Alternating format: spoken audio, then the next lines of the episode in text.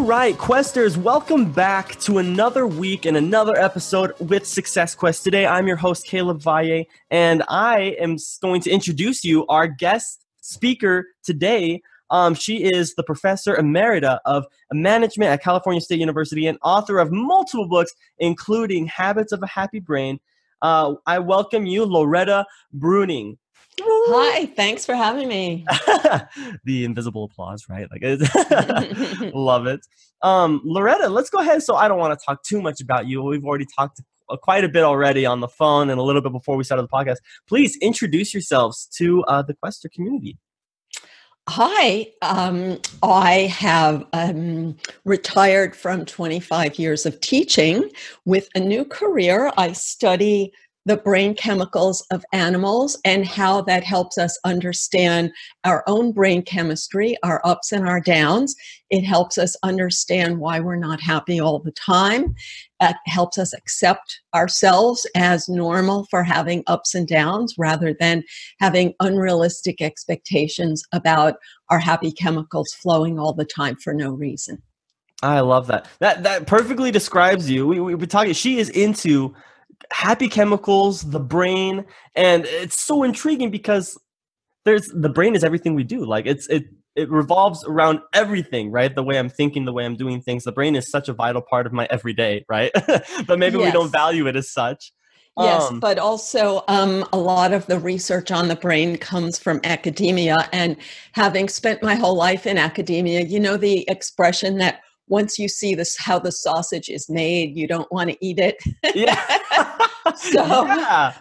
so when i was retired i i questioned uh, some of the research on oh, the wow. brain and um, you know that so much of it is from a disease perspective like something is wrong with you uh-huh. and so i was trying to understand more the normal workings of these chemicals rather than diseasifying them wow that is so intriguing. And you know, I, I have a question for you. How did you decide you wanted to start looking into the chemicals of the brain? What was the underlining reason as to why yes. you began this journey? Yes. Well, um, after being a college professor for 25 years, I had this sneaking feeling that my students were not especially motivated and as my children got to school age, I noticed that they were not especially motivated. Ooh, and okay. I tried to talk to my colleagues about it. And I was shocked to discover that their kids were not so motivated either. And so I lost faith in the social science model of motivation and started doing my own research. And I learned that motivation comes from chemicals like dopamine, serotonin, and oxytocin that reward us with good feelings when we do things that are good for survival in the state of nature. They're not always good for you today, and that's why life is complicated. life really is complicated. And it's funny because the motivation and when you say that motivation like in school in a school setting right you, you notice that there was a trend between your kids and the kids that, uh, from other parents as well. Was it a, a lack of motivation to just do work in general or just to find happiness from that work? Or what was it exactly? Um lack of motivation to do things that were unfun right? Oh, interesting. Because do hard work. yeah, because you're taught that the, the current view of education is that you shouldn't have to do it unless it's fun. But in my opinion, humans wouldn't be um, having the comforts that we have today if people had only done what was fun. Our ancestors rose to death in the winter if they didn't accumulate firewood in the summer. And that was not necessarily fun. So, in order to have some level of survival skills, we have to do some unfun things and find ways to make it fun.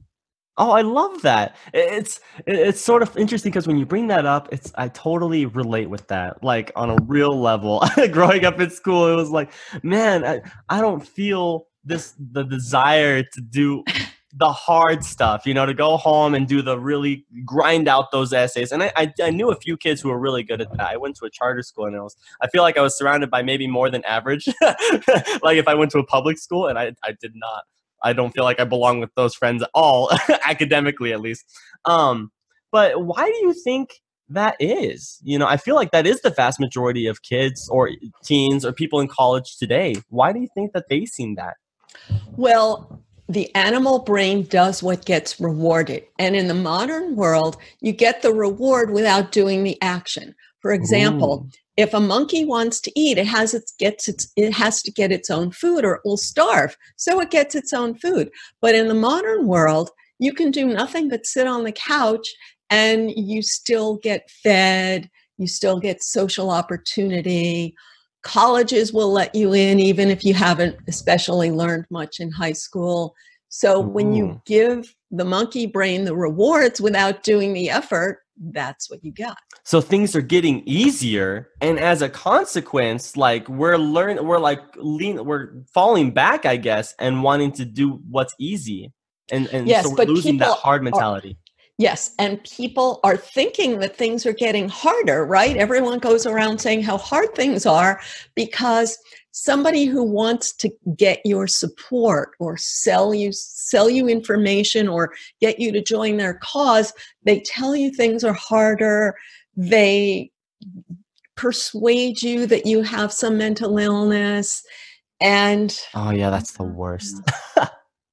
I, am just this is this is really awesome and it's so intriguing and I, I encourage everybody to check um her out uh, Loretta out at her website innermammalinstitute.org um, yes. Um, and there, when you scroll down to the bottom, I actually think maybe there's a tab for it, but you can see where you can buy her habit, the book of Habits of a Happy Brain. She goes into depth about all this stuff. It's so fascinating. I've already started reading it myself. I've gotten uh, quite a bit into the book, and I'm intrigued because it's so interesting how you can compare um, animals to humans, and we can learn from. That's why they're there, right? We can learn from each other. We can learn from our environment and from what's around us, um, and it's so important because learning how to control those happy chemicals in our brain will help us in the long run.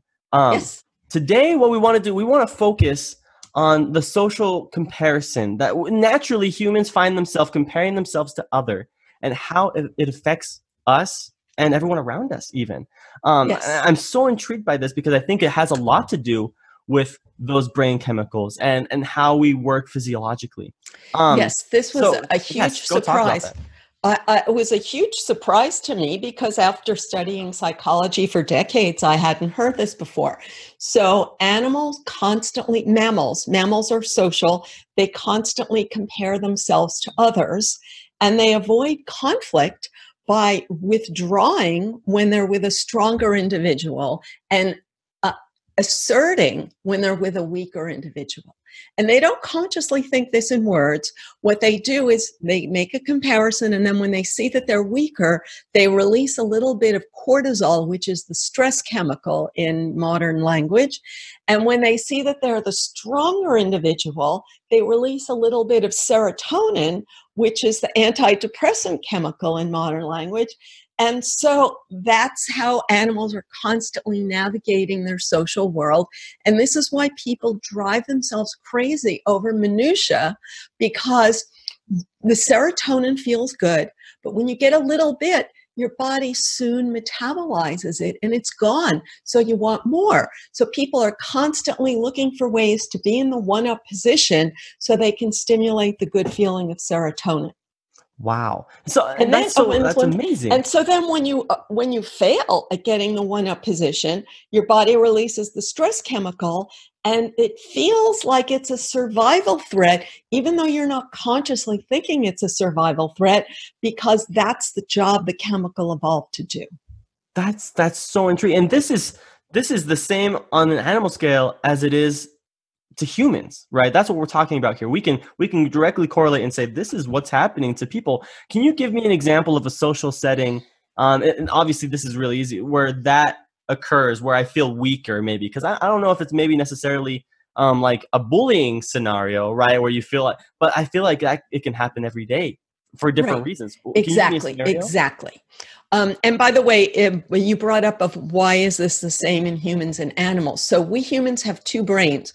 We have the big pink fluffy part that you see in pictures, but then you may have seen that if you cut the brain in half and you see that in the middle there's this core, which Mhm. is called the limbic system, which has things you've heard of like the amygdala and hippocampus. And that is almost exactly the same as apes. So, Wow. we're two separate parts the part that's unique to humans and the part that controls the chemicals. So, uh, daily life examples. So, one ex- the most common example is let's say you're with a group of people and you make a comment and you're waiting for them to say, Oh, yeah, good point. And they don't say that. Ooh, yeah. So- oh, that's the worst. So they're not trying to kill you, but because you wanted to have an improvement in your status and you didn't get it, your animal brain sees that as a survival threat because in the animal world, you have to raise your status to get mating opportunity. When you fail to raise your status, you miss out, and therefore your genes don't get passed on and that's a threat to your survival. So that's why our mammal brain makes us feel so threatened when we try to assert ourselves and fail. this is so wow. Okay, so question. This is this is really intriguing. I want you guys to pay attention really closely. Basically, what you're telling me. So like this happens to me actually quite frequently because I, I like to tell dad jokes, right? and I'll be in a social setting and I'll tell a joke, no one reacts, right? No one laughs. And obviously, I kind of brush it off. I'm kind of used to it by now, but internally, something's happening still, Yes, right? exactly, exactly. There's still a buildup of Exactly. stress. uh, Exactly. right, that's the stress chemical that we're talking about. That's intriguing. How Yes. how does that maybe affect me without me realizing it? Is it like over time it builds up and I'm all of a sudden unloading all this stress and I don't understand it, but I'm angry and frustrated? That could play a small role. Very good. Yes. So this is explained in my most recent book called Tame Your Anxiety. So once you release cortisol, the stress chemical, it's in your body for about an hour. And its job is to tell an animal to look for threat signals. Like when a gazelle smells a predator, it has to say, Where is the predator? So it knows which way to run. So once you feel a little bit icky, you release that cortisol and then you look for bad stuff. And your big brain tries to help out by finding bad stuff. And the most common example is when you say to yourself, This kind of stuff always happens to me. People are always putting me down. And that stimulates more cortisol, which keeps it in your body even longer, which keeps you looking for more evidence of bad stuff. What a horrible domino effect. That's this is so intriguing to me because maybe Yeah. we don't see the huge effects of it, but it does impact us negatively and at a, a larger rate. So it's something like that. So I say I'd say a dad joke and, and no one responds. Now I have this chemical in my system that's probably going to be there for an hour, you say, and now I'm looking maybe for more things that are Bad stuff. negative, you know, Yeah. bad stuff. And that's so intriguing. How often does that happen to us? And we just find ourselves mad for almost no reason. You know, it's, it's such a small thing, but it adds up and it Yes. builds up. What can we? I mean, maybe I'm What jumping the gun here and asking you, but yeah, what what can we do in that situation or beforehand? What do we have to just prepare Yes. ourselves for those moments? Yes, so there's a lot of things you could do, and my books are all about the solutions. Love that. Um, so the first thing is when you put yourself in the one down position, that's what's causing the survival threat. So your the survival threat feeling. So when other people don't laugh at your jokes, you're thinking, you know, what's wrong with me? Why don't people respect me? And another way of looking at it would be, you know, I'm I have verbal skills that other people don't have or something that puts you in the one up position or you know Yeah. they're just afraid to laugh because of political correctness or something i don't Yeah, yeah. um, That's a good example. um, now it may sound nasty to put yourself in the one up position yeah, it kind of sounds like selfish and like yeah yeah yeah and so what i say is you have the rest of the day to be nice but for this moment when you catch yourself putting yourself in the one down position, mm-hmm. you have to find your way to put yourself in the one up position. And the way to do it that makes your inner mammal happy is to feel confidence in your survival skills. So you don't need to really put other people down, but you have to put yourself up by having confidence in your own strength. But the bigger thing is to give yourself a break during this cortisol so you don't go and turn it into a spiral. And the way to do that, uh, cortisol has a half life of 20 minutes. So if you do something fun for 20 minutes, half of the cortisol will be gone and you'll be more in control. But if you try to get things done while your cortisol is pumping, then you're going to get yourself frustrated and get into a loop. So if you have a prepared list of healthy ways to distract yourself so that when you feel that cortisol flowing, you could focus on something that's not going to trigger more cortisol, but is not going to just be shoveling pizza in your mouth. right. Oh my gosh, I can see that already. People with the ice cream and the pizza. Yeah. so that that's so intriguing because I, I think the, the important point here is recognizing that small things like that, where you put yourself in a one down position, it really does affect you. When you feel that ickiness inside, like that could add up over time. That that's you start seeing through negative lenses. Yes. And that that would affect you socially and personally. Yes. So the, the so go ahead, please. Oh, well, uh, and obviously because your big fluffy pink brain doesn't know that your inner mammal brain is doing it, you assume that this is a fact of the world and you right. say they are putting me down on purpose. And when you think that repeatedly neurons connect whenever you activate them repeatedly. And that builds a neural pathway that says people are always putting me down. And many people most people have built that path, that pathway in their youth because when you're younger you are in the weaker position so we have to challenge ourselves to build new neural pathways to see ourselves in the one up position in a kind and healthy way I love that. And uh, people, I think the questers, you need to realize that the reason you want to do this is because day to day, when you get those little icky feelings, they add up over time. And that's going to affect you um maybe later maybe in the moment and you're going to do something that maybe you regret. You start blaming other people for the reason you feel bad when in reality you need to find a healthier way to put yourself as as uh, Loretta saying one up right? Uh, internally right? You're not outwardly saying that you're better than everybody else. Exactly. but internally you're you're helping your body realize that you're not in a state of threat right? There's nothing exactly. that's trying to harm you. Um, let's talk about some of those healthy ways Okay, so um, healthy ways of putting yourself in a one up position or healthy ways of distracting yourself from cortisol? Ooh, oh yeah, let, us start from distracting ourselves from cortisol. Let's do that first.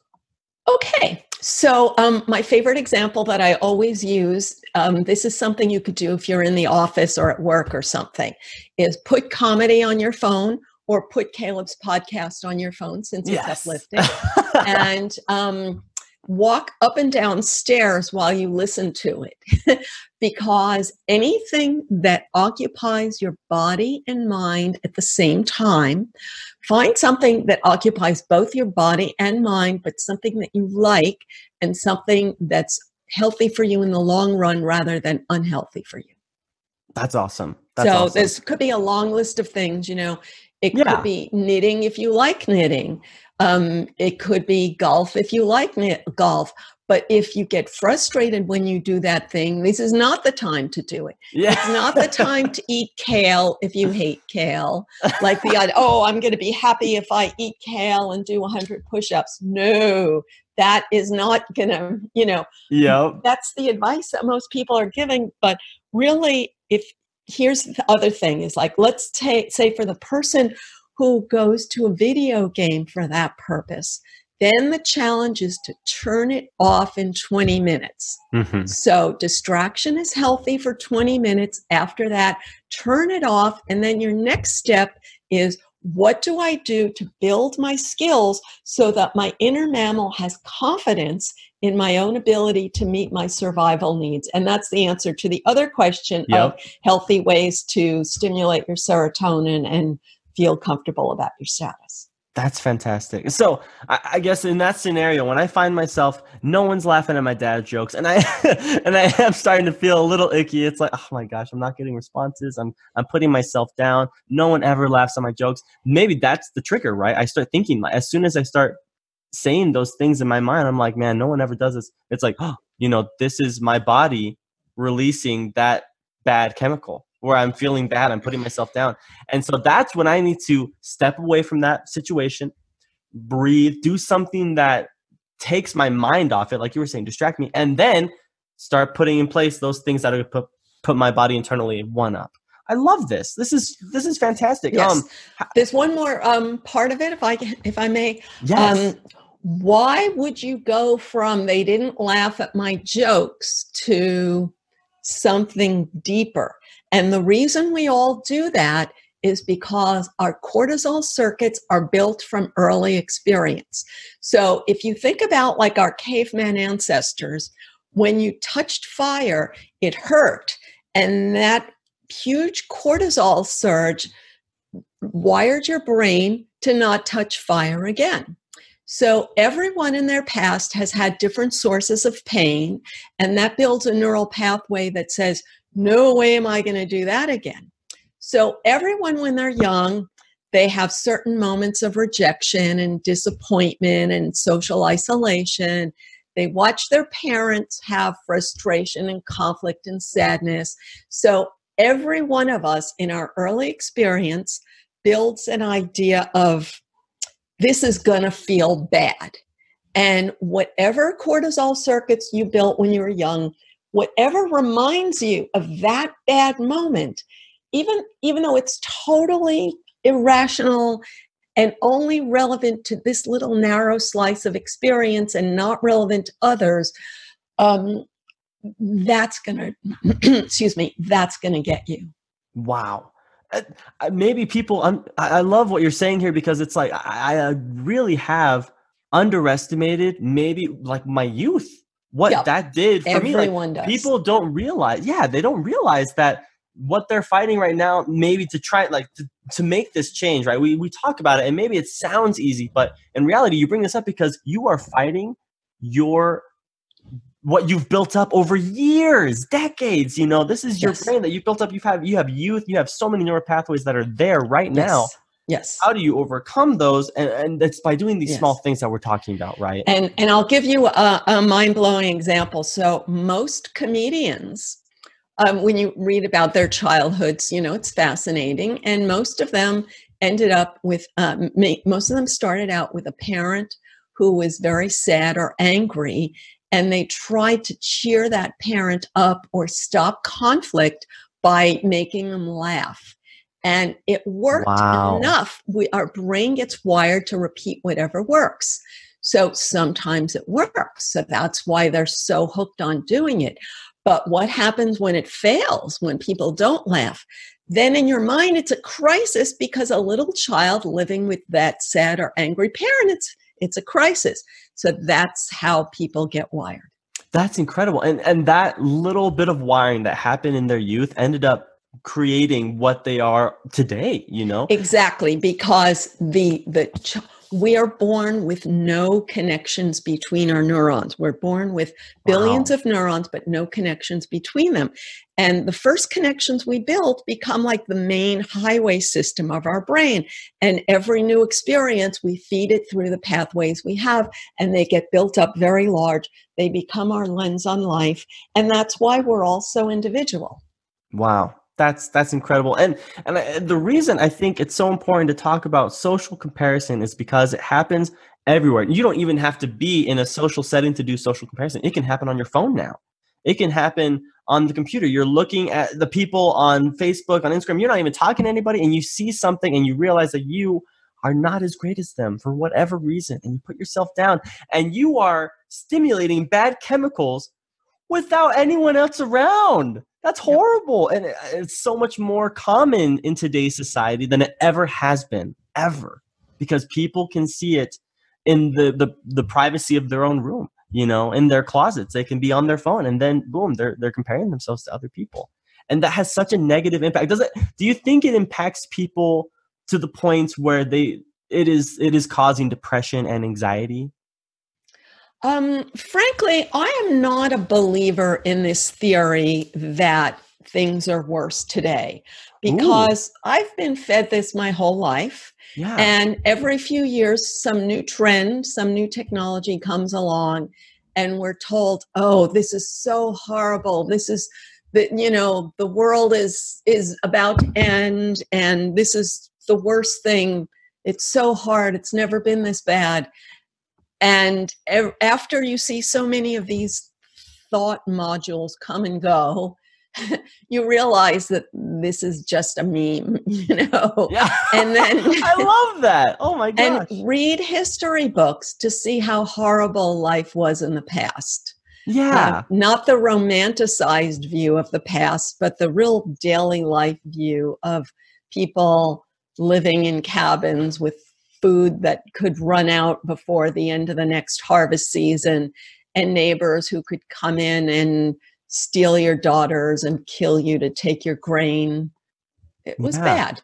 no, yeah, I, I, I love that, and I totally agree with you. It's like I definitely don't want anyone to think that that I'm thinking that today is more like I'm sitting here in a house that is pretty awesome compared to the 1700s, right? 1800s, yes. even 20 years ago. You know, like it's it's amazing, and the technology we have is so incredible. Uh, the one thing I do find so interesting though is the rise in this this mental illness, and maybe it it always has been the same, but maybe it's because we're trying to pinpoint things and we're trying to find blame for things. Um, do you think that that there's a correlation between that and social comparison or these these chemicals in our brain like are, is there a correlation so first the idea is that all through human history people had frustrations and disappointments and no one offered them the message that you can be happy every minute if you take this pill no one gave them the message that everybody else is happy every minute, so something must be wrong with you. So they just had to deal with it. Some of them dealt with it effectively and built the character skills that we need. Others dealt with it poorly and ended up being messes. Yeah. Oh my gosh. And, and, it's intriguing that you bring that up too, because how how many people are just looking for an outlet and they want to be happy all the time when in reality that's not reality you know like there are some things that we just have to deal with we have to yes. grind and the other big part of this is that all through human history it was so hard just to get enough food to survive that if you got enough food you were happy and then you spent the next day looking for food. And then you were happy when you found it. And if you found enough firewood to be warm and enough water to drink. And then the big thing was to get mating opportunity because that was hard to get. And as soon as you got mating opportunity you had children and that made it even harder to find enough food. So people were so busy just surviving that they were happy with like if you found two fish instead of one fish and yeah. today, that would be great. today, your your basic survival needs are so easily met yes. that it takes more to quote unquote turn you on. And people don't realize how spoiled they are, so they actually think they're deprived. And yes. people are selling you that message that you're deprived. I love, and this is coming full circle to what we were talking about at the beginning, right? This whole idea that things are becoming we're living pretty easy lives in comparison to how our ancestors have been living you know? And that is affecting us because now we're thinking that things are hard when they aren't relatively hard you know? Yes. And and sometimes we just have to put the pedal to the metal. We have to hit the wall and learn that things are hard and it's okay. Um yes. and this comes back to what you've been teaching us this whole entire time about happy chemicals. And in reality the maybe uh, Questers if you're listening where this isn't going to necessarily you might actually be dealing with you know a mental illness and it's hard and we understand that right? We, we by no, no means want to put you down and think like oh depression and anxiety it just means you're weak. No that's not true. What we're trying to say is that the solution can be easier and maybe not solution but a part of the solution can be very simple which is what we've been talking about this whole entire time this idea of if you can put yourself on that one up, right? How was that going to help bring out the good chemicals in your body? And how will that affect you positively? If it can do so much negatively, imagine how much it can do positive. It, it can go the same way the other direction. And yes. I'm assuming that uh, exactly. I'm assuming that was correct. Well, glad you said that. um, putting yourself one up is only one third of the story because there's three different happy chemicals that we seek. So that's the serotonin part of the story, but there's also the dopamine part of the story and the oxytocin part of the story. And in the interest of time, I'll say it really yes. fast. So dopamine is the feeling of um, it's in in nature. It's meeting your needs, but in the modern world, it's a sense of accomplishment. And the way you get it in the modern world is having a goal and approaching the goal. Now, oxytocin is the animal urge to have a herd to be safe from predators. And in the modern world, it's the feeling of acceptance and belonging. Wow. That is incredible. You got Quest. This has been so awesome. I love hearing and learning from you, Loretta. I want to say thank you first of all for spending your time and your life dedicated to learning about this stuff and trying to share it with other people. Uh, again, Questers, I want to invite you to guys to go and check out her website at innermammalinstitute.org. That's where you're going to find all of her books, all of her podcasts, and and all of her um, resources that kind of help you identify these things within yourself to help you change and transform your chemicals in your neural pathways, which I think is so powerful. Um, and I also um, wanted to ask Loretta as kind of a last hoorah, the last piece of advice. What if you could talk to everyone in the world at one time, right? And I, what what would you, what piece of advice would you give them? Um, ah, it's, a hard one. no, I'm laughing because usually my answer is um, about social comparison because we haven't studied Ooh. that. So, uh, uh because, but since we've already talked about that, so um, here's one. Okay, Please. so to to enjoy the good feeling of dopamine. Dopamine is excitement. So if you try to psych yourself with something huge like being a rock star, your inner mammal is going to quickly realize that you're not any closer to being a rock star. And then it's not going to give you the dopamine anymore. So we need realistic goals and actual action toward them. But you can't always control the world and you can't always make mm, force your actions to be successful. So, my advice is to have three goals a long run goal, a short run goal, and a middle term goal. So, every day there will be some way to approach one of your goals, and then you will always have a little bit of dopamine, and that will wire you to expect to feel good and to expect the good feeling of dopamine, and that turns it on more easily. Wow.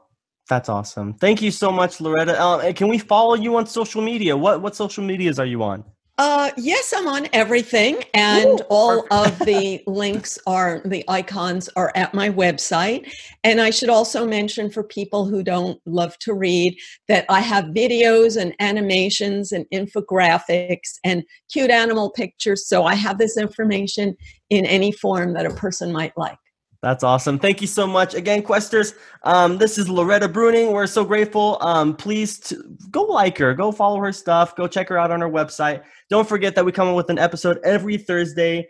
Um, and don't forget to subscribe and rate us if you're brand new to the podcast. Let us know if you actually enjoyed this. I, I know I did every time I learned something new from people. And this has been intriguing because it's so much more scientifical. You know, it's more to the point, it's more direct, factual. I love that. Um, so thank you so much, Questers, and we will see you next time. Have a successful day.